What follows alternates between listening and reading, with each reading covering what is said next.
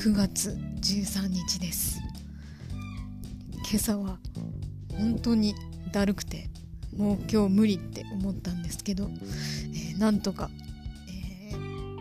起き上がって、それから部屋のエアコンのフィルターの掃除をして、それから仕事に行って、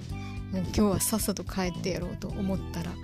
ちょっとしたトラブルに見舞われてというか、自ら首を突っ込んでしまい、飛んで火にいる夏の飯とはおめえのことだって自分で思ったり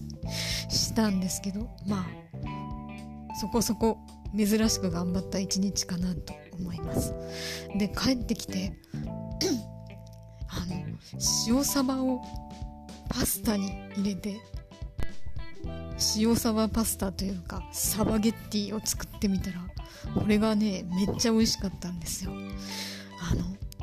おすすめです。あんまりサバってパスタに入れるイメージないと思うんですけど、そんな一日です。今日一日の流れ喋っただけやないかい。